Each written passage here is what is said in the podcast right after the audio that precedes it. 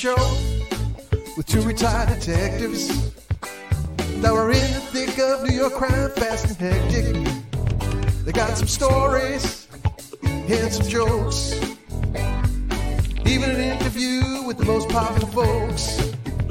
Off the cuff, off the cuff. One episode just ain't enough. Get a little laughter and an interview too. Best thing you can do.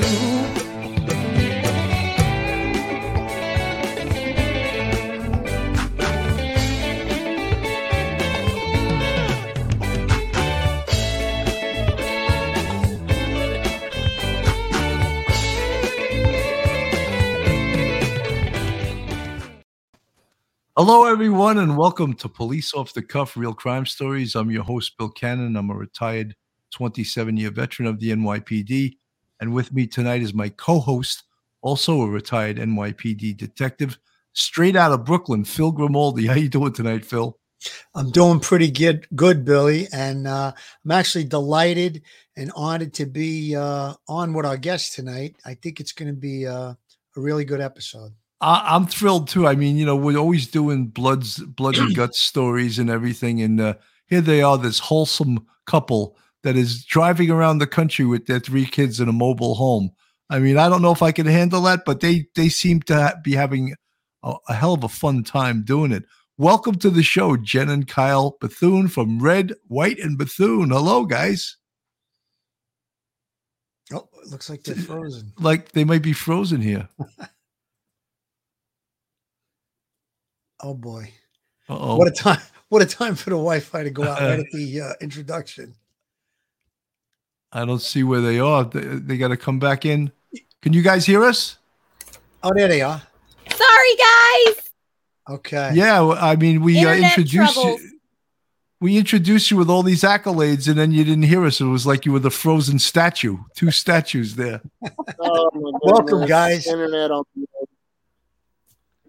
We had we had a problem the other night where someone had to use their phone, and it was just like unintelligible, and I, it was like I don't have any hair to pull out, so I could pull out my hair, you know. So, uh, so now I, before, when we were off the air, you guys told me that you're in a, an amazing place right now. You but you're in the Florida Keys. Tell us where you are. Yeah, we are in the Florida Keys. Uh oh, freezing up again. Well, th- I could t- I could finish her sentence. Maybe she'll Yeah. unfree she'll unfreeze. Uh, can you guys hear me? Uh, they're they're in the Florida Keys between uh, Islamorada and I think they said Marathon. I think they called Uh, it uh, not Siesta uh, Siesta Key. Uh, oh, Fiesta Key. They're in Fiesta Key. That's. Fiesta Key. Yes. Can you guys uh, can you guys hear me? Well, you know The it's. wonders Uh, of live TV, huh? I know it's. Uh, live I, th- I I thought yeah, Islamorada would at least have good uh, internet in Isla It's, Morada. it's You know, we had them on for a couple of minutes before we went on the air. They were perfect. Everything was great. And I then- know. And now let me see if I uh, remove if I remove them and put them back in again, if it works out. So they are in Islamorada, which to me, I went there last April. It's in the Florida Keys. I believe it's the second key, and it's just unbelievably beautiful. You know what I'm going to try to do? I think I'm going to, uh, unless they come right back in. Bill, why don't you work on it and I'll give a little background? How's that? Yeah, sure. I, well, I'll- I was going to play the video of them finding Gabby. Here Okay, they are. before They, you do that, I'll just give a little background on. oh, can you guys see. hear us? Oh, we got him. We got him. Oh my goodness gracious. You locked your phone. I, I know. He did with Joe Hang Calvin. on, guys. I'm- Coming. It wouldn't be, you know, a day without all the fun. There we go. Now you guys are back on the screen. I think we're good now. We should Yeah. be okay. Yes, I'm we're sorry. good. We're sorry good. All right, that. cool. Oh my gosh. That's okay, all right. Welcome to the show, guys. We got you finally. So I was telling everybody that you're in the Florida Keys. Why don't you tell the the, the uh, folks listening where you are right now? Yeah, we we are in the Florida Keys and we're hanging out without children. My in-laws actually kept the kids for eight nights so Kyle and I could come down to the Keys and hang out. Wow. Are you do you guys know what to do when the kids aren't around? Not really. It's uh, it's so like it's so quiet and everything stays clean. It's it's kind of uh, it's kind of bizarre, honestly. You probably have to reintroduce each other, t- uh, you know, because without the kids around, it's got to be a whole You different really life, do. right? you really It's do. crazy. You gotta you like It- stare it's around, look at each other, type thing. It, it, it's funny when I, I have three daughters and uh, we would complain about them, and then when they weren't around, we'd be like, "Where are they? You know, like, bring them back." You know. it's it's it's you know, I, and I was talking about not only do you guys have to get along well with each other, but during most of your your 365 days a year, you have to get along with your three kids who are with you pretty much 24 seven, and that includes homeschooling. And Kyle, you're the uh, you're the homeschooler, right? Yeah, I do the majority of the homeschooling. Um, I, I kind of tend to have a little more patience when it comes to that sort of thing than she does. So, but I mean, it's kind of a joint effort. You know, we kind of, I'm not a, you know, I'm, a, I'm more of a math person. She's more of a English and, uh, you know, grammar person. So we kind of, we know our strengths and, you now, know, we- Kyle, are you a teacher by trade? no, absolutely not. No, no, just, um, not very educated at all, honestly. Yeah, but one thing you must do well is repair things because if I was in that mobile home, I'd be jumping off into, off a bridge somewhere because I can't fix anything. Yeah, I I did. I wasn't a trade mechanic as trade, but um, owning something this old um, that takes this much abuse, I've kind of gotten pretty handy over the last few years. Um, so yeah, I pretty much do the majority of the work on. You know, we have a lot. You know, when it breaks down or maintenance, we just remodeled our entire kitchen area, so we've been pretty. I stay pretty busy uh, working on this thing. How many miles are on that uh, truck? I, it actually doesn't show. I'm sure it's around a million. I mean, it, actually, the the uh, odometer's broke, so I'm sure it's around a million miles or so. I know what you guys are going to do. You're going to probably try to sell it. Low mileage, Yeah, zero, zero, fifty thousand. You know, it went over a million and now it's got 50,000. Don't give away that secret, Bill. Don't Uh, give away That's their- Yeah, true, right? you know. But uh, I mean, I look, I mean, your life has to be. How many years have you been doing this anyway? It's coming up on two years. Um, Jan- February of 2020 is when we moved into the bus. So Okay. we're we're almost at two years of living in the bus. so we've been Wow. RVing for you know probably a better part of a decade. Um, but yeah, just full time living travel has been about almost two years. There's this bald-headed guy that wants to come into the uh into the chat here, so I'm going to let him in. I don't know if you recognize this guy. Ah! Here he is. I love Jen and Kyle and their whole family, and I forced Bill to let me come on here and say hello. So Merry Christmas to you guys. How you doing? hey, hey, Ray Ron, how's it going? Good, Ron. How are you? We love you. We I love you back. The kitchen and all of the work that Kyle has done. I know you try to take some credit for it, but he was working his butt off. So I'm sticking by you, brother. Jen, Thank Jen, you. Jen is Yeah, no, she she helped saying, me quite a bit, honestly. "No, I know." She did the upholstering of the seats and does. And she's Yeah, he's there with the goggles on, ready to go. um, but I want to say hi to Bill and Phil. You, these guys are great, and I'm so glad that you got together with them. Um, I know that you know all of the world, not just America, loves you guys, and um, Aw. you know that fire that is burning inside all of us, watching what you guys did. It, it, it'll never, it'll the candle will never burn out. So um, I thought it was important that I came on here uh, and just just to remind you i mean we communicate all the time you know i'm i'm i'm i'm like a hemorrhoid i won't go away you know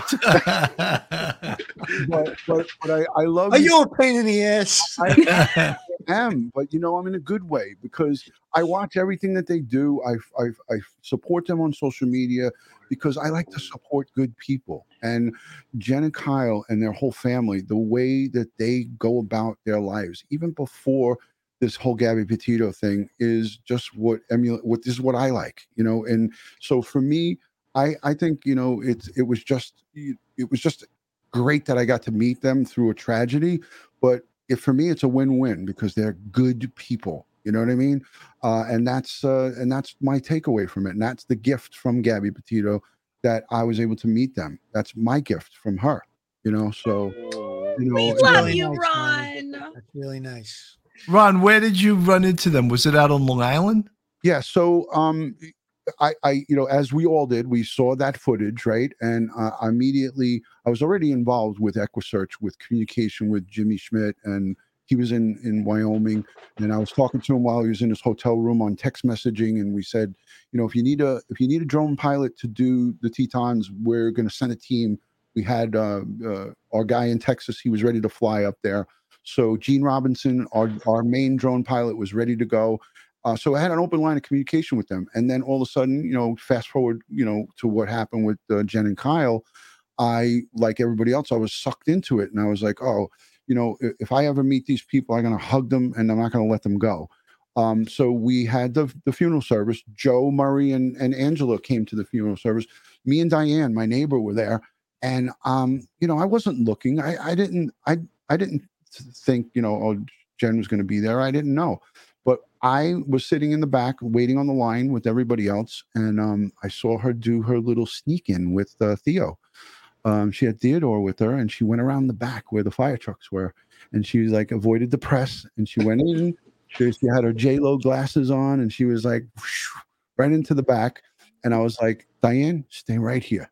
I got to go to the bathroom. I made an excuse that I had to go and use the bathroom. and I went in and I scoped it out, and it was just for family only. So the, the public was not allowed in, but I went in to use use the bathroom, and I peeked in and I saw her in there, and I was like, oh, all right, that was her, that was Jen. And I said, I'm going to be respectful and hit outside. And if I if I if I bump into her, I bump into her. If I don't, you know, I'll just tell her I saw her there or whatever. Um, and you know, fate had it where I had to go underneath the rope, the little like they had like a sheer little like blue like you know keeping the family away from the public you know it was like a little barrier. I went under. Like any good cop would do. I was like uh, boom underneath the thing and i went to i went to i wanted to shake jimmy's hand because i already spoke to joe. I spoke to tara and uh, nicole but i didn't talk to joe um, to jimmy and he was over by where where jen was sitting in the back. Um, but i didn't see her right away and I went to Jimmy. I, I said my thing, and then as I was exiting, I saw her sitting with Theo in the couch, and I just it was just like a little thing. I made it really quick because I didn't want her to think, oh, this, this is some weird creepy guy.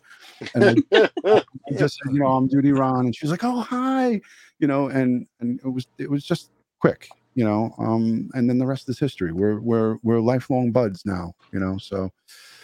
Um, you know, Duty Ron is like a household name in the uh, podcasting business. I just wanted to ask you guys something. If Duty Ron moved in with you, Kyle, would you homeschool him? We'd have to add another bunk in. and, and, we would, we, and we would be able to share our CPAP machines because I have the exact same. I'd have to use that uh, Nomad Power or whatever that power pack, yeah. you know, for backup power. Uh, it would be me, uh, I'd be on the end, Kyle would be in the middle, and then Jen would be on the other end, and that's how it would go down because uh, that's that's how it would happen. I'm not sleeping on any sofa out front. I'm I'm sleeping in the big sleeper. Oh, that's so funny. But yeah, no, you know, Bill, thank you for letting me come. I'm not gonna. I don't want. What are you kidding me? Uh, you, you Duty Ron has so much to do with um, the success of my channel.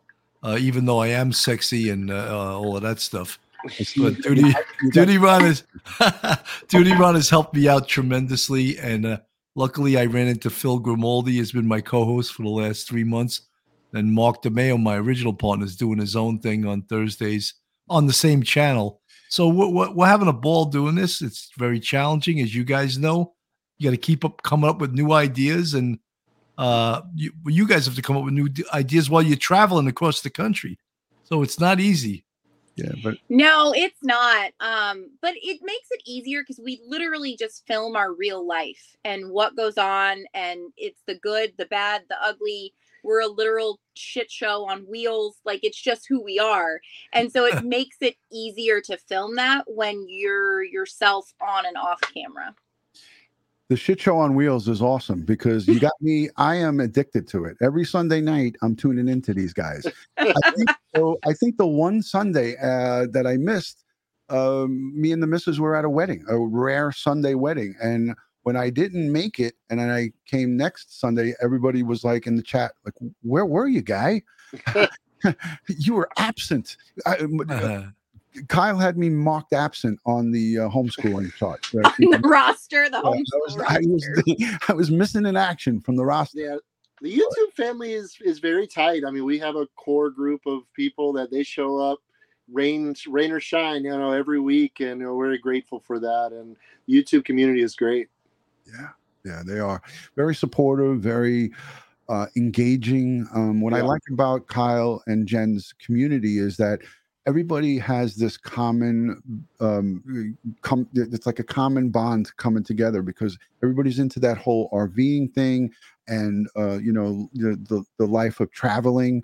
Um, it's it's a great community of people because they're just so chill. That's my Yeah. best description of it. Is like you can light a campfire and be cold and shivering and have your little cup of you know whatever whatever your favorite adult beverage or coffee or tea or whatever and you could just hang out and there's no bullshit. It's just like i, mean that's how that's my take and i'm not even there but i just envision that's how it goes you know? Having a couple of jokes and a couple of good laughs adult fun you know this that the other and it's it there's no pressure. You know the whole hustle bustle of life as we know it, you know, and and as we knew it. Now we're retired guys, but not me so much, but you know, uh, it- they just get to chill and they have a good time, and it's like you know, flying by the seat of the pants. What what's next? Where are we going to go next? Do we go left? Do we go right? Well, I know Kyle's got the GPS, so yeah. That's real So- reality, uh, Duty Ron, what you're explaining. That's the real reality. You know, a lot of these is. reality shows are choreographed, but Yeah. this is real red, white, and Bethune. Yeah, yeah, you get what you you get what you get. Honestly, I mean, you you like she said, we show it all, uh, all of our breakdowns, the meltdowns, and everything in between. Yeah. And people ask Jen all the time, "Are you always so happy like this?" And she's like, "Oh hell no." you know, I I'm I'm. She's like, I'm usually really upbeat, but you know, so we all have our moments. She's a human Yeah. being. Uh, it's not always you know uh, s- smiles and laughs. We all have our trials and tribulations that we go through. Well, um, I wanted to ask you guys before I leave. Um, how did how did the remodel go? Is it complete, or do you guys still got stuff to do? The bulk of it's done. Not a bad question. um, we've got a few more projects to do once we get back from the keys. Um, we're putting mini splits in. We're replacing our air conditioners. We're still married though. So we're that's- yep, we're still married, so we're we're doing good. That's good. Whew. I saw you got in bikini. You got bikinied up, and uh, and Kyle was out there sitting there. He looked like he was lounging out and having a good time.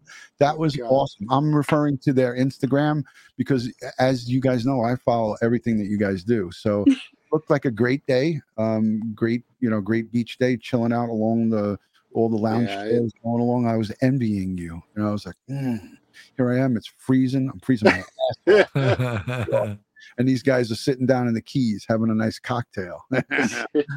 Somebody's got to do it. Yeah. I love the I love the keys. I, I think it's just the uh, especially Isla fabulous. Mur- Islamorada. I was there. As I said, I was there last April.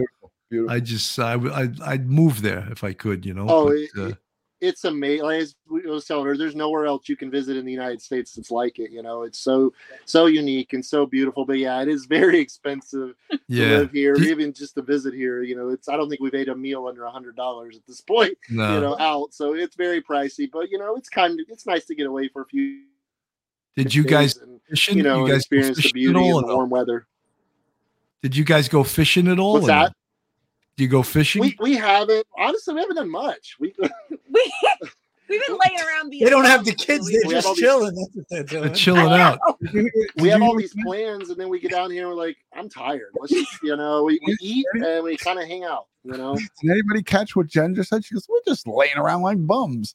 Yeah. Pretty much what I we've been you. doing. I freaking Good love for it. you guys. Good I for you it. guys. Love it. where did you? Where is your hometown? Uh, where are you from? Uh, for the Tampa Bay area. So I'm from Riverview, Florida, and he's from Dover, Florida, which is like what 25 Yeah, minutes right from each other. of Tampa Bay area, kind of the suburbs. All right, so you guys are Floridians. I can Yeah. see that. Native. Yeah. And they Oh. met on Match.com, I think, right? We did. Wow. We Really? did. Oh, that's another Many, many, many, story. many years ago. We we met in the chat room of Police Off the Cuff Real Crime Stories. Yeah, back in back in 2006, I was on Match.com, and so was he. And this guy messaged me three times before I agreed to go out with him. And I don't know Mm, why. I didn't the first two times, but on the third time, I was like, all right, third time's a charm. And I went out with him, and it was love at first sight. And I came home that night and I told my mom, I was like, I'm going to marry this guy. And she's like, You're out of your mind. I'm like, No, you don't understand. I'm going to marry him. And then on our third date, he told me that he loved me and sent me flowers. And Yeah, I went all in on that one. Wow. the rest is history. Wow. That was the best online. That's the best online match you can make. My brother met his wife um, going back to 2001 online. I don't know if it was Match, but it was one of those you know matching sites. And he's still married, and they they you know they have a great family, and That's you great. guys you guys do too. You know, love can be found online. It's Yeah, it's kind of absolutely. a- it's kind of a roll the dice kind of thing, but uh, uh, you know, there's many many people who who meet their uh, significant other online. So kudos to you guys. And you see, it's good that you brought me. It's good that I weaseled my way on, Bill, because I know this stuff about them. That's right. You know the whole story. I didn't have to dig deep to get these answers, you know? I had to open my case file on them. Oh. it's good to hear these success stories though because it's it's funny in my family my mother-in-law who had been divorced for like 20 years and she had been on match.com i guess and a couple of them and just did not, nothing ever panned out and then about five years ago she met a gentleman a retired dentist and they were just married about two months ago so uh yeah and they're, and they're both in their 70s so uh God bless. it was really yeah it was really uh awesome. you, you don't think it's possible but obviously there's a few success stories right here in front of us That's Wow. awesome. That's these- amazing. These two are great, great people, and you know, again, you can't, uh, you can't forget what they did do, and no matter how it went down, it went down because of them, uh, you know, and all the people who surround them and support them.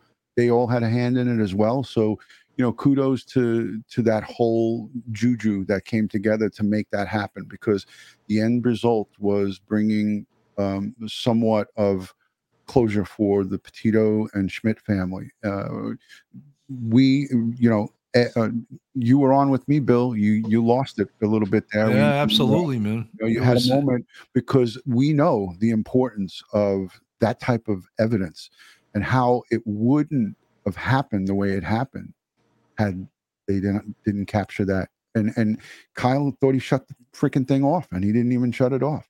So um, I think that was part of their their their son coming through, you know, and um, working his magic from up up in heaven. And uh, I I really feel like that whole situation is as much as they want to just downplay it, it was a huge, enormous piece of this puzzle. Um, and and you know, I'll never forget that. I know Bill, you'll never forget them. That was amazing. I, I- I don't want to. I don't want to take up all your show. I just wanted to come in here because I wanted to tell these two I love them and Merry wish them a Merry Christmas. Yeah, you too. You, you do, Ron. on a video. Yes, love you guys. Bill, thank you. Phil, I love you guys too, man. You guys are my brothers forever. So thank you for letting me come on. Thank you for coming on, Duty Ron. Merry Good to Christmas, see you, Duty. Ron. Merry Christmas. Stay safe. Thank you guys. We love you, Ron. Love you too. love you too. All right, guys. Do you want us to take you out of the? Uh, oh, he took himself out. Oh my God, we so missed Duty Ron. Where did he go? Oh my God. You know?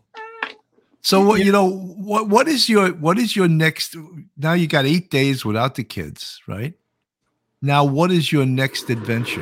Can you turn off- Turning Sorry, on the fan, turning off the conditioner fan. off. Sorry, it's our life. It's just crazy. This is this is what you get when you go live with us. Is it going off? All right. These guys are probably like, "Why the hell are you running an air conditioner?" No, well, you're in the you're in the keys. it's hot. I mean, it's day. It's like the days are in the low 80s, the nights get in the low 70s, but the hu- the air is so heavy and so humid. Uh, yeah, it just that air runs all the time.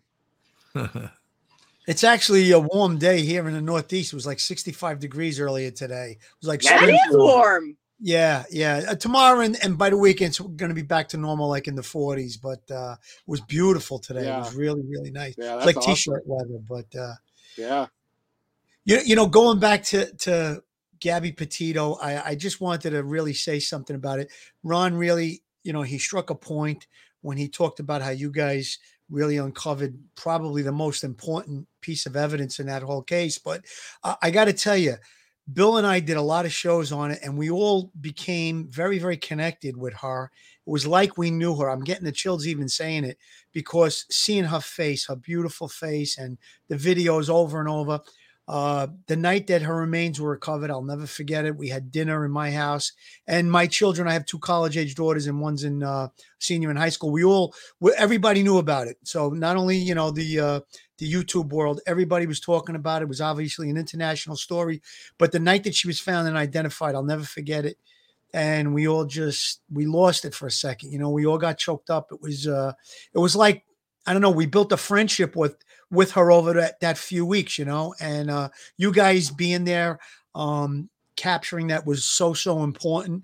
Duty Ron brought up about you know evidence collection and stuff like that, and I think what it did also, probably more importantly, is that family, the the Petito and the Schmidt family, they they had to be pulling their hair out of their heads, and it gave them all right. You know, she she wasn't with us anymore, but it was like uh, the beginning of you know let's you know we're going to find out what happened now and they knew where she was and they could bring her home and uh, i don't think that that's closure i don't believe in in you know when you lose a loved one like that i don't believe in in closure i believe that maybe it gives you a little bit of comfort a little bit of peace but uh you know and every day as time goes on maybe it's a little bit easier to get through the day that's my own personal feeling but um you know i've never lost uh, a child thank god and uh you know it's it's it's something that's unnatural so uh i don't think you ever get over it is the point but what you guys I, it was like divine intervention whatever put you guys there uh that was really really uh the turning point of the whole case and i guess the word is thank you that's all i could say Yeah, absolutely. You know, Kyle. Well, you know- uh, uh, go ahead. I'm sorry. we just we just did what we thought needed to be done and at the end of the day anybody can do this you know if there's if you see something say something and you have no idea how much that one little bit of something can help somebody else we're not special. We're just average everyday people that did the right thing and other people can be that too. Well said well said. Yeah, you know, I think that people do the right thing uh, hundreds of times a day across this country, you know, and they don't get credit for it. People that the good people, they don't get the notice. The, the bad people get all the notice, you know. But uh, I want to play a little bit of your of the video when you, uh, at least your cameras spotted this her van, and then uh, you know at some point when you reviewed the footage, it's when you knew that this was the van. I'm going to play a little bit of this. We're trying to find our spot on this bumpy ass road. Yeesh,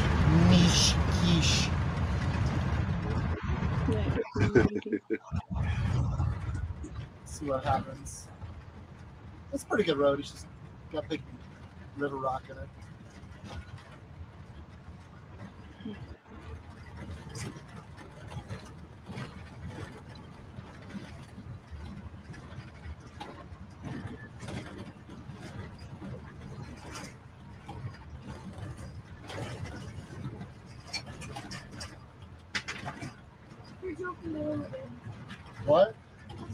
Hurry up! Hurry up!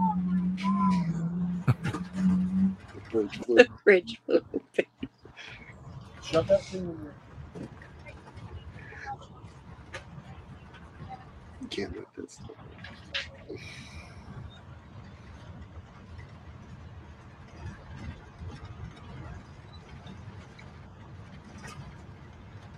guys when you were filming this video this was not intentionally the camera was left on is that what i'm understanding Yep, the, he forgot to turn the GoPros off after he said his little thing.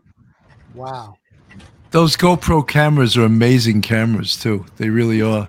Yeah, they they we you know that's a huge part of our audience. They love you know this angle that we do. Um, so I try to do it quite a bit on our travel days. It's amazing.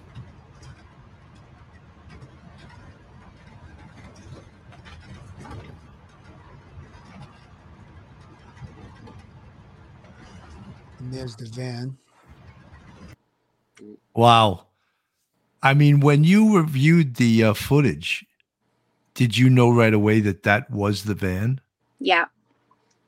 when she came in, it was late. I mean, like you know, when she came in there, she told me, "Oh, somebody had just tagged me in the you know in Gabby Petito stuff." At that point, we you know we were just like everybody else. We've heard about it, and they Uh-huh. said, "Oh, we changed the time." And as soon as she said that, you know, the Spread Creek, and that day, that van popped back into my mind because I remember seeing it being from Florida, and, and I knew instantly it was it. I remember the black wheels, the the black ladder on the back. You know, it, it, it I just knew instantly.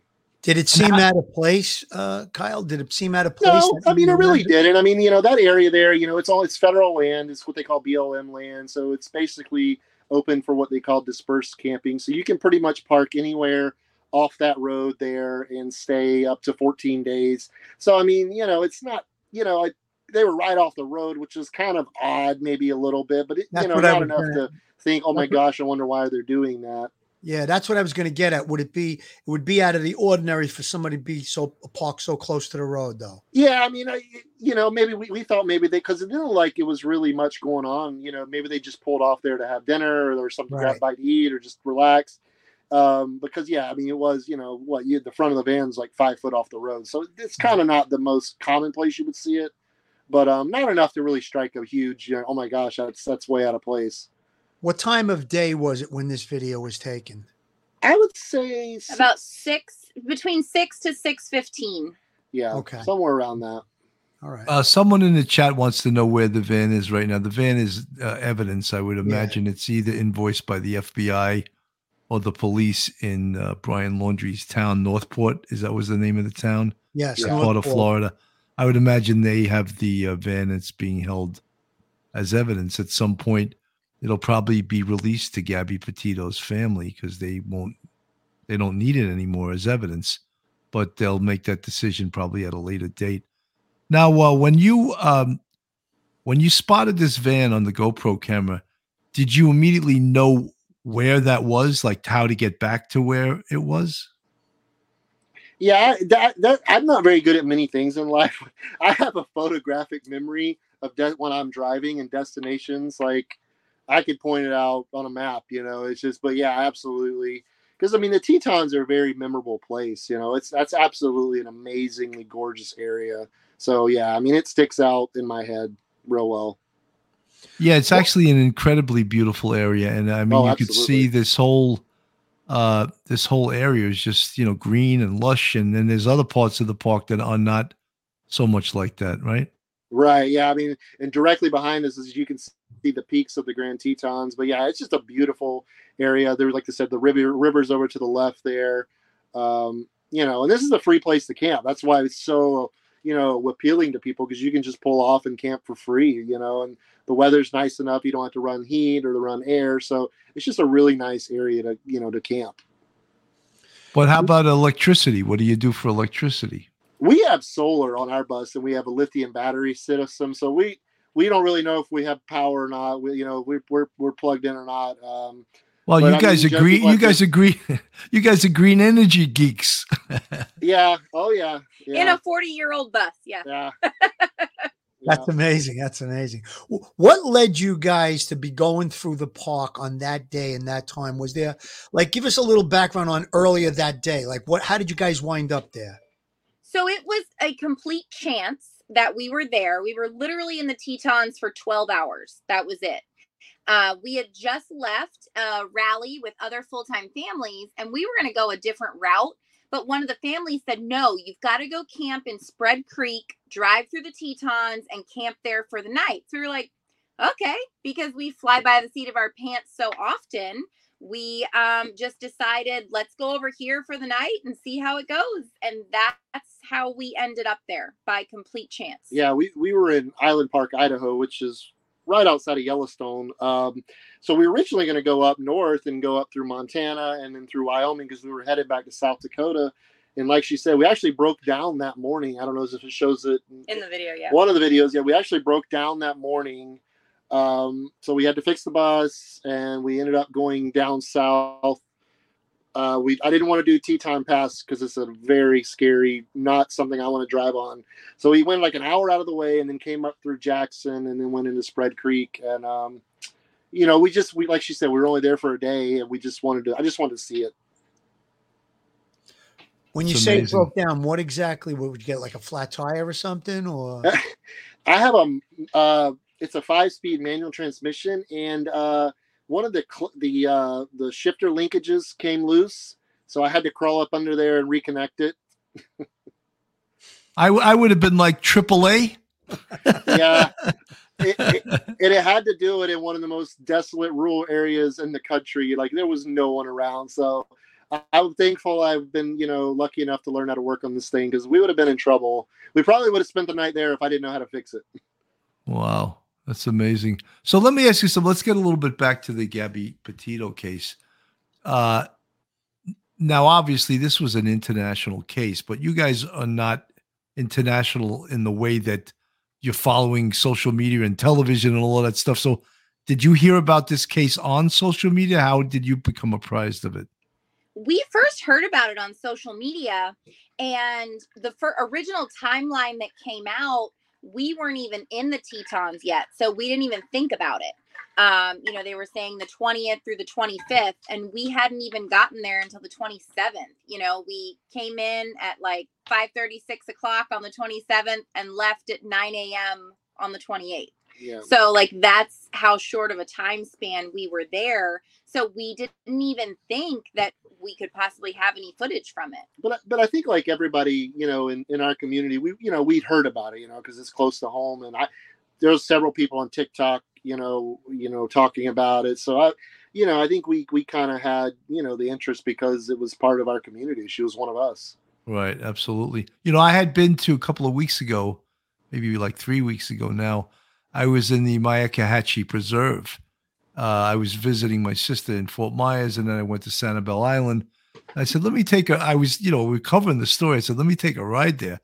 And a beautiful, beautiful area, but I was like, "Oh my God, lions and tigers and bears! Oh my! Oh no!"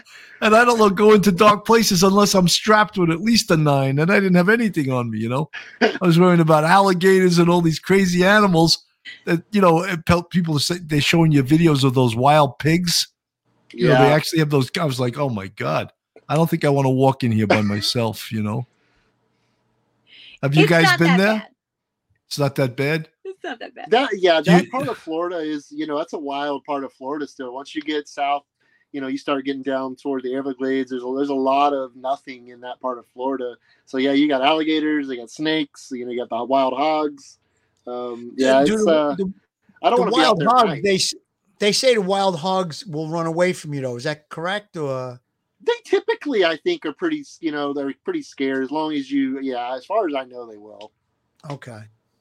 jen do you walk into the preserve with a, a buck knife in your teeth I should. I probably should. We uh, we used to go hog hunting a lot when we lived in Florida, and I was out there in my boots and with the kids, and we're chasing after hogs, and it, it, it's Wow. not too bad. they're pretty scary looking animals though and they, oh, they're they, they big yeah i mean they've got Yeah. this huge uh those huge Tusks. tusk on the front too uh yeah, they can do some damage yeah yeah, and yeah. they're supposedly very. Uh, I have a relative that hunted wild boar, and they're supposedly all muscle. They're very solid, yeah and uh, they generally won't attack unless they're threatened or they're cornered or whatever. But they yeah they were saying how they have those big tusks, and if they gore you with that, uh, they ain't letting go. you Yeah. know?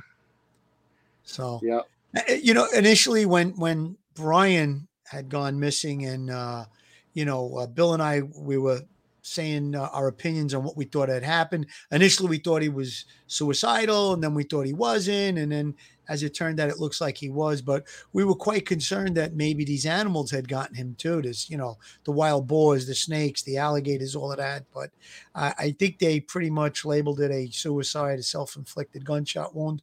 I'm sure there's more to come out regarding that because uh, you know we don't know if the gun was ever recovered. They just found uh, very little remains, look like the skull, and there was a bullet wound in the uh, in the skull. We're surmising that. Uh, you know, and I guess there was some uh, autopsy reports, but uh, yeah. So that was uh, that was one of the things that we were thinking that the uh, the animal life, the habitat could have uh, been what caused his demise. But uh, it looks like I guess, and there may even be a note attached to uh, his notebook that was found in his backpack. Yeah. So I guess we'll find out going forward. folks this is uh police off the cuff real crime stories Uh, if you guys um, aren't subscribed to us, please go on our YouTube, hit the subscribe button, uh, give us a thumbs up, ring that bell.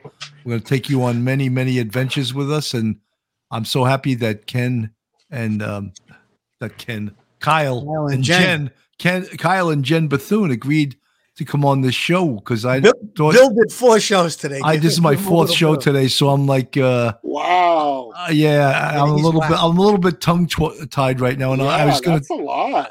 I was gonna bring an interpreter on because I didn't know if you'd be able to understand our New York accents either, you know.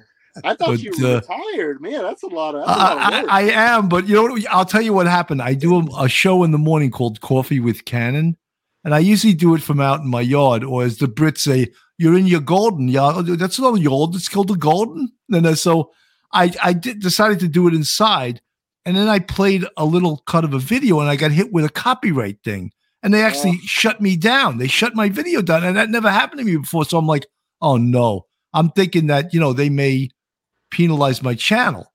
So um, I called Duty Ron. He goes, "Oh, see if you can go on again." So I went on again, but on my phone from outside this time, and I, I got I got on. So that was number two, and then we were supposed to do a show at six, and we did that, and then we already had you guys booked. So this is my fourth show of the wow. day. Yeah, so I'm a Busy, little busy. a little crazed right best now, but last, though, right? that's right. That's That's right.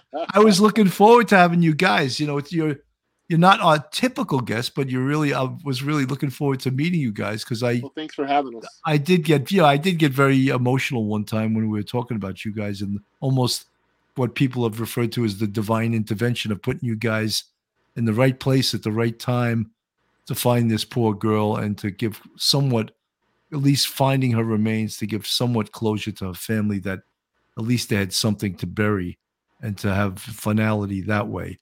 Th- We'll think about t- it, Billy. Think about it. They had the breakdown of the car. They were going to go in a different direction.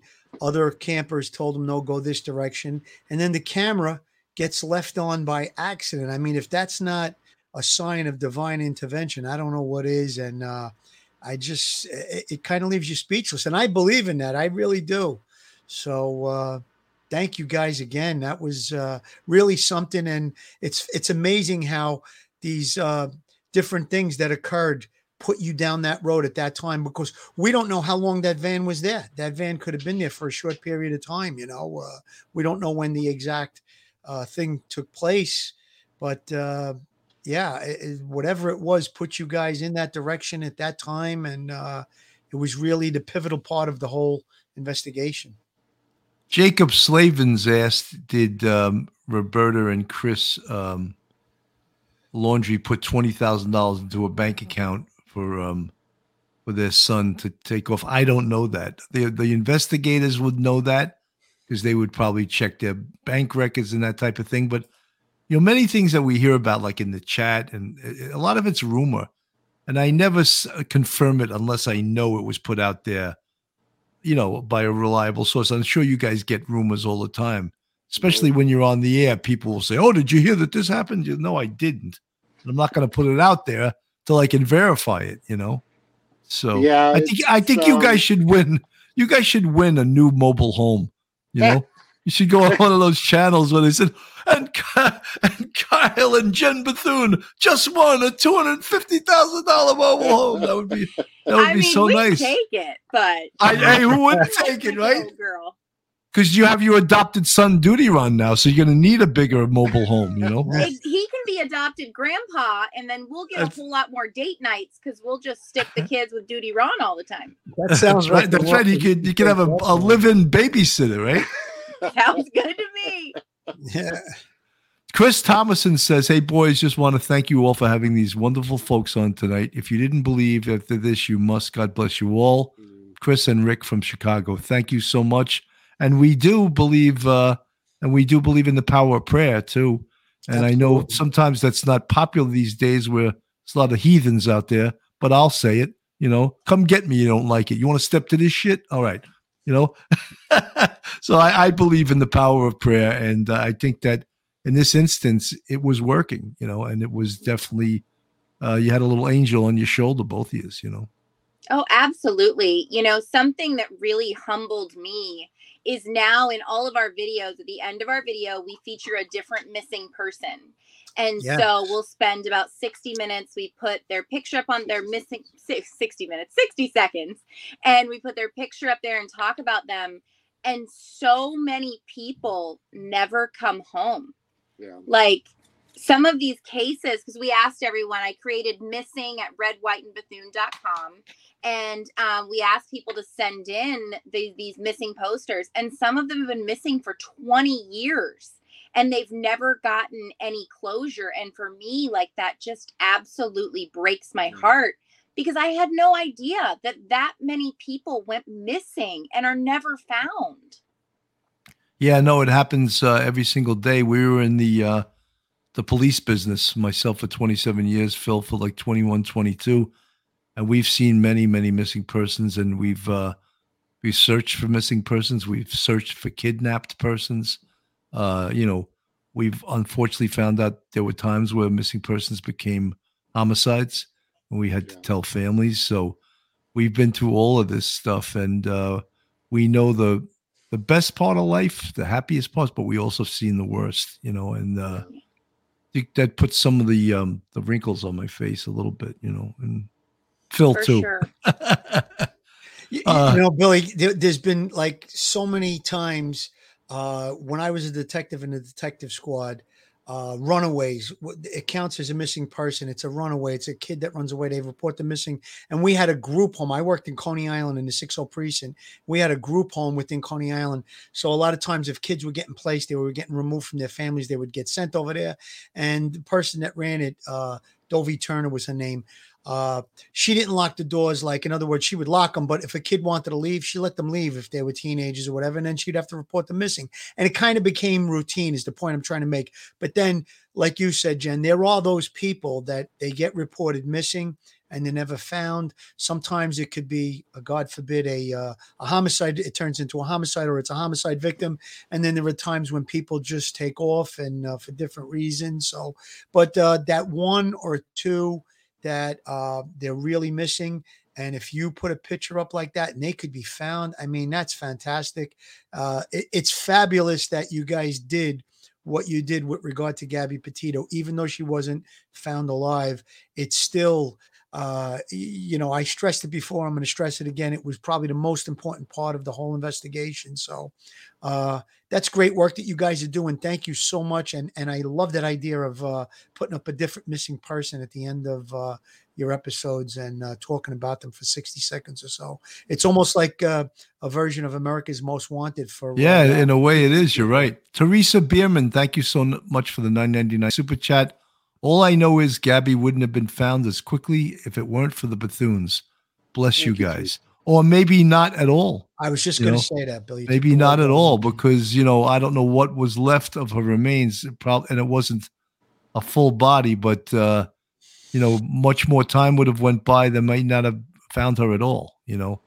So you talk about divine intervention. That's it. And, uh, you know, God, God is on our side sometimes, you know. Yeah.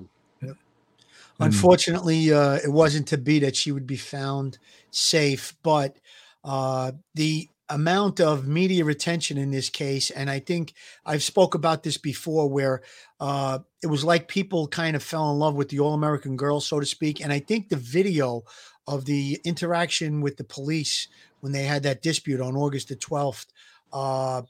I think that really showed her at a great disadvantage. She was so upset, and it just made people want to reach through the television screen or whatever it was you were watching her on and and try to help her you know? And i think that's why it caught so much uh international attention. That's my opinion. Uh you know there was people that say you know there's other missing persons that are don't get as much attention. I think every real missing person like gabby petito should get uh an onslaught of uh media attention because that really really i mean if it wasn't for the media attention on this case you guys wouldn't have known about it and gone back and looked into the video and found that van. So, Yeah. uh, but there was just there was just something special about the whole case, if you know what I mean. It just it it, it really touched everybody. Uh, in, in the first couple of days, Bill and I decided to do it, and within a few days, when we put it up on on the uh, on YouTube, everybody I knew was talking about it. And I'm not talking about that they saw it on our show. They were talking about it just in general. People were constantly talking about it and bringing it up. And I would say, yeah, we did a couple of shows on our podcast about it. So it was like everywhere. And and I guess that's what led to uh to the successful, not Yeah. successful with regard to her life, successfully finding where she was. One hundred percent. Hey, uh, bite me. Thank you for the twenty dollars super chat. I love your screen name. Bite me is a great screen name to have. don't, let, don't let anyone take that from you. Uh, thank you for getting Gabby home, and and that's uh, uh, the Bethunes, the red, white, and Bethunes are, are more responsible for that than anyone. One of the things that maybe this case did uh, that maybe will help people in the future is it shined a spotlight on domestic violence For sure. and it wasn't 100% clear. Maybe a lot of people have 2020 hindsight and they said oh i knew right away that was domestic Yeah. violence you know? And you don't know until you shine a spotlight on it. And of course we all know what happened. And this was a Mhm. tragic tragic thing that occurred. And now you know they, see we we we've been cops you know 27 years 22 years. And every time something goes wrong the police do something wrong the politicians and the public says they need more training. You know what i mean? That's that's always the answer. They need more training but cops don't have a crystal ball. No. they don't know they can take certain indicators and do things. And, and i said right from the beginning i thought that the um, those cops did a pretty good job. However i didn't know about the phone call saying that he had slapped her. Had i known that i would have changed my Yeah. s- someone would have got arrested at that scene the moab police either her or both of them maybe both of them and would that have prevented the murder i don't know because we the murder know. didn't happen till like I think 12 days later, Mhm. you know. So that's, you know, we could say someone should have been arrested, maybe both of them should have been arrested. Maybe that would have got them separated, maybe they would have split up and went their separate ways, who knows, but you know, you can't say for sure that would have prevented the the homicide. yeah. there there are a few things that came out of that interaction that I think are going to wind up being a positive going forward. Maybe it's the silver lining in the dark cloud, but um, you know th- those officers did separate them, as we know. Uh, she went into the van and stood in the van overnight. He went to a hotel. They actually checked him in. Now, someone brought up uh, it was um, uh, Gisela. She said uh, maybe they should have checked on them the next day or even asked the question, Do you feel safe? I think that might have been key. We don't know if it was asked. I mean, we watched most of the interaction with the Moab police, but I think she made a really great point when she said if if someone's in that situation, they might be afraid to say that they don't feel safe. So asking that question might be key. So these are the takeaways that we'll have from uh from this incident. Now, I am sure that those officers in Moab feel terrible about what the final outcome was. But I really don't think that they did anything wrong. They went the extra mile. If it was the NYPD in New York City, they probably would have gotten a five or 10 minute interaction with the police and either sent on their way or an arrest would have been made. I'm not going to call it one way or the other, but uh, they really did spend time. They tried. I don't think that uh, they should feel guilty, those guys. But uh, if they had a do over, I'm sure they would have done it differently. Yeah. And again, Bill, you made the greatest point. We don't know if 15 days later, when she was killed, we believe she was killed on the 27th, if that would have uh, an arrest in that situation and then overnight in jail and then out the next day, we don't know what would have happened. Probably they would have hooked up and they would have went on their way. We don't know for certain if that would have prevented it. But uh, let's try and look at the situation and maybe uh, have uh, a better understanding of domestic violence going forward. We got to try and learn from it, I guess, is the point. And uh, I think that uh, that's probably what's going to happen. And those couple of good points to maybe have checked on them the next day to see how they were doing. And uh, it, it does seem like as time went out uh, uh, on from that incident, that uh, things really spiraled out of control based on the uh, incident that happened earlier on the 27th at that restaurant. So, it, it- you know, he was described as being enraged and out of control and all of that. So things probably accelerated. And uh, I think that there was a, a, it's a safe bet to say that there was probably some domestic violence and controlling issues between the two of them, you know, on on Brian's side. So, uh, but uh, all we could do is hope and pray that it doesn't happen again. And uh, if Gabby's uh, up in heaven and maybe she could just bless us all and uh, know that we're thinking about her. And I can't even imagine. My heart goes out to the family, uh, especially being in the holiday season that they don't have their daughter. It's uh, it's going to be a tough one for them, I'm sure. Absolutely. Uh, Julia Haran asking, "Do you feel safe?" Is much better than asking, "Are you okay?" I heard that somewhere, and I love it. I think you're right. I think that's a good thing to uh, to ask someone, and you know, to not be super critical of the Moab police. As I said, they they seem to have spent about an hour at that scene. Yeah. Yet they were It's heavily over now. Yeah, you're right. yeah, they were heavily criticized for their uh, response because, of course, everyone that's not a cop has a crystal ball and can can can predict what happened or what is going to happen if the what they consider p- to be the proper actions uh, weren't taken. And uh, you know, I, I I thought they were very professional, and of course, something bad happened, so let's condemn let's condemn the police. And you know, when Yeah. the police are wrong, I will say it, but I didn't think they were uh, wrong in this Well, instance. You know, hindsight's 2020. Everybody looking introspectively now can pick out all these things, but in the moment, you can only do with what you have. And I feel like they did the best they could with the information they had. And I have a saying that you can't fix the past, but you can change the future.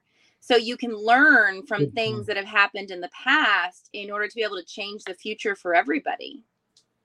One hundred percent. That's a Billy, good. I just uh, want to make one more point about that. Go ahead. Now, being in law enforcement my whole adult life, Billy, you as well, uh, what we know and what we're trained about domestic violence, those officers followed it to the to the letter of the law. They separated them. They got a Yeah. statement from her. They got a statement from him. They actually looked up the statute uh, in their uh, in their procedures to see if it met the uh, the threshold for an arrest. So, uh, I mean, looking at it uh, and not knowing what the outcome would have been, I would say that they did 100% uh, what you would do normally in, any domestic violence uh, case based on your training. Now, again, it's easy to say it at this point that, you know, people criticize they knew what the outcome was, but uh, they really, I think, you know, every training that I had on domestic violence, uh, they really they followed it through the proper way, in my opinion. Yes, Amber Buck, uh, your your comment was they knew there was a 9/11 call that they hadn't heard yet, but made their choices without hearing it. Uh, other than that, they did really good. Yeah, I agree with you, Amber, and I wasn't aware of that call either. And I've gone to hundreds of domestic violence, and I was a boss, so I was a sergeant. So the buck stopped with me. So when cops wanted to let the uh, primary aggressor go, I would say no, no, put handcuffs on him or her, and take a you know, you, the buck stops when the boss gets on the scene because if something goes wrong, all those cops are saying, "Oh, Sarge, you don't have to make an arrest." They're like, "Sergeant Cannon was there. He said to do this and do that." When it goes wrong, you know, when it goes right, you know, Sergeant Cannon did the right thing. But when you don't do the right thing, they're the first ones pointing at you. I've experienced that too. You know, that's in in police parlance. It's called shit canning a job. And if you shit can a job, that means you don't want to do it properly. And I used to say ad nauseum in roll call. I would say, guys, I was a cop too, and I know what shit canning a job is. You want to shit can a job? Be my guest. But if you call me to the scene, guess what? It's being done by the numbers. It's being done by the book. Shit canning is over once I get to the scene. So don't call me. You, you want to shit can it? Don't call me to the scene. These guys would call me to the scene and then say, "Oh, try to shit can." And I said, "Nah, no more shit canning because I'm here." you know, Yeah, it's like when the kids get into arguments and fights on the bus were like, Mom, they did this. I'm like, Do you really want me to come in there? Like, do you really want to disturb me right now and make me come in there? Like, no, we'll work it out. right, right. That that's a good analogy. You're right. That's exactly it. You know, or, or else the the other one is the trick of, uh, mom said no, ask dad. Yeah. Or dad said no, ask mom. Right. my kids are famous for that. and when that happens, you want to strangle. You want to strangle them. Right. Yeah. You know, Billy, I want to bring up a quick story about domestic violence. Now, um, in this case, obviously, they went. We thought uh, the Moab police they went above and beyond. They did what we thought was the proper thing, and it turned out bad. But I had a case one time. Uh, I was working a day tour on Father's Day. I come in in the morning. I pick up the, the cases, and I see uh, domestic violence that uh, this woman was claiming that she was uh, you know, threatened that he was going to come and kill her if uh, he didn't get to see the kids. Blah blah blah. It's Father's Day, and no sooner did I get to my desk and I put the case down, the phone's ringing. It's the woman, and she's telling me, "Oh, he's going to kill me. He's going to kill me."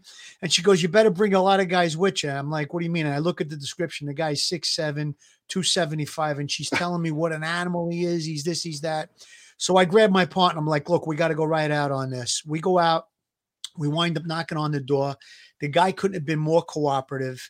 The guy said, Listen, guy, I'm telling you, she's just doing it to spite me. She didn't want me to have the kids on Father's Day. And as it turned out, once we dug into it, the guy was a sweetheart. He he came without even raising an eyebrow. He was arrested. He spent Father's Day in jail. And the more research and the more investigating we done into the case, it was true what he said. Now we didn't really have a choice because there was an order for order of protection involved, and she was making these allegations, and there was really no way to uh, unsubstantiate what she was saying. You know, it was threats over the phone and stuff like that. So it, it does work both ways, is my point. And uh, in that case, it turned out that she was a real bad drug user. She was a heroin addict, and it was just a bad situation. And this poor guy wound up spending Father's Day in jail. But uh, who knows? You know, I mean, it could have went the other way too had he not. I don't think so. My opinion is that uh, he really was not the aggressor in it. She was, but uh, you know, so it, it, does go both ways. That's the point. Michelina Sereno, uh, I survived domestic violence. I saw the red flags in the body cam videos. Don't think arresting them would have mattered. No order of protection will protect us. I'm lucky to be alive at police off the cuff. Well, Michelina, we're, we're happy that you are alive. We're happy that you got through that. Uh, it's a horrible thing, domestic violence, and it, yeah. to live through it and live in a situation like that uh, is a horrible thing, you know. And it's, you know, there's a whole there's a whole theories to all of that stuff. Uh, a lot of times people that um, are victims of domestic violence they get away from their abuser and then they meet they meet someone exactly like the guy they just left. You know it's there's a psychology to it. And i've seen that also. And i'm not blaming anybody but there is a psychological condition where you seek out the same type of person that does that you know and it's, it's, it's just yeah. yeah it's just crazy. So where are you guys going to next? That's after after the eight days are over you pick up the three kids. Where you where you off to next? So we're actually going to be spending a little bit more time at Kyle's parents' house, and uh, about the middle of January, then we'll start making our way out of Florida. So we will uh, be headed on out. Middle of January, we're still going to bounce around Florida. End of March is when we'll be headed up to the East Coast. We're going to be wow. doing the Northeast in late spring, early summer. So we told Duty Ron, don't be surprised if a big blue bus pulls up in front of your yard. We're camping in there. your yard, Duty Ron. We brought tents. We're gonna camp in your yard. Yep, yep. We'll be camping in the yard, Duty Ron. But yeah, that's, that's the plan for this spring, summer. We're gonna kind of be up in the northeast, and we want to spend next winter in Baja, Mexico. So wow. yeah, we'll just be laying on the beach, getting fat and happy, eating fish tacos all day you know. Now, do you do you guys ever have any fear of traveling anywhere or through anywhere or uh, any bad experiences relative to that? No, I mean honestly, other than finding the van, that's been the craziest thing that's happened to us on the road as far as safety is concerned. Because like that was kind of freaky knowing that that the van was there and we were in the same spot that night.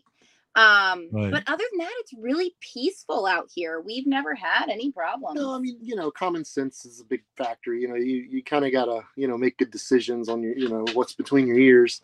Um, but yeah, like she said, we've we've been Chicago, we've been, you know, LA, we've been all over the place. So I mean, we've been in some of the rougher cities in the country, and we've never felt unsafe once. You know, Phil and I call certain locations in New York City. We ask, is that a one clip or a two clip location? it's real bad. You got to bring two clips. but that's great. You know, Phil, I think we're, we're at like an hour and four minutes, and this is my fourth show of the day. Yeah. And, uh, break. Phil, last last words.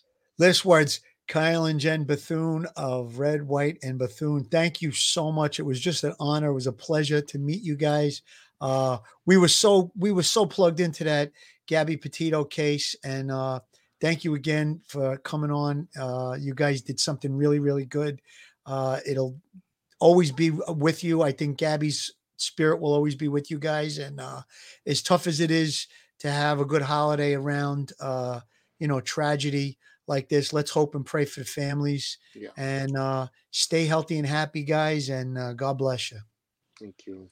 And uh, Kyle and Jen, it was uh, my privilege to meet you guys. It was uh, it was a great thing that uh, you know Duty Run. I said, "Oh, can I get their their contact?" Oh yeah, you give me their contact number. I said because uh, I wanted to meet you right around when it happened. I just thought I was really uh, touched by it, and I still am. And I mean, it, it was an amazing thing. And everyone that followed this case obviously knows who you guys are.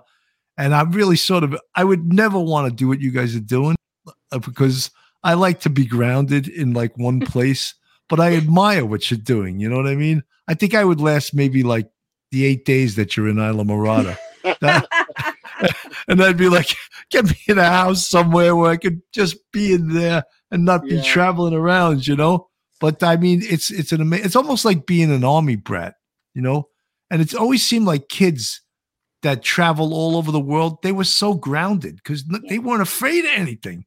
You know what I mean? Because they they changed schools every six months and they were all over the world. And and it really, I think it benefited them when they became adults because not they weren't afraid of anything. And it's pretty Yeah. amazing, you know? it, it makes them resilient for sure. But yeah, and I, think I think your kids will be resilient. Your kids will definitely be resilient, you know? But What an I want to thank adventurous you life, guys, too. especially Phil and Bill, for your service of 22 Thank and you. 27 years that you put in. You police officers are so underrated. You guys are absolutely phenomenal. I could not do what you guys did, and thank you for that. And thank you for having us on. We're just a real dumpster fire, and we just love life. That's fantastic. And I hope you continue to have great luck and to enjoy your life and go on this adventure because it's an, and I hope you have a hundred thousand subscribers by 2022. We hope so too. That'd be good. I know be Du- nice. Duty Run, Duty Run did it. We could do it too, you know? Yeah. I just got, I, Yeah, I just gotta write, I just gotta write more jokes and stuff, you know? And, uh, I gotta, I gotta get Philly to, to, to he, we just did a, a show on how to make spaghetti sauce. I gotta get Phil to to come up with some more recipes, you know, that we could put out there. and maybe they'll be like, Phil, straight out of Brooklyn, there's a great veal parmesan, cut veal parmesan hero recipe. And people are going to tune in and go, oh my God, Phil's got a veal parmesan hero recipe. We're tuning in. That's the next one, Billy. The veal parmesan. That's the next one. We did the sauce. Now we do the veal palm. 100%. Oh gosh. So, guys, all uh, uh, all you police off the cuff fans, all you Red, White, and Bethune fans that tuned in, thank you so much for watching. And everyone out there, be safe. And uh, Jen and Kyle, thank you so much for coming on. Good night, everybody. Yeah. Thanks. Merry Thank Christmas to you guys. you. Merry You Christmas too. and stay safe. And our brothers and sisters in blue, be safe out there. One episode just ain't enough.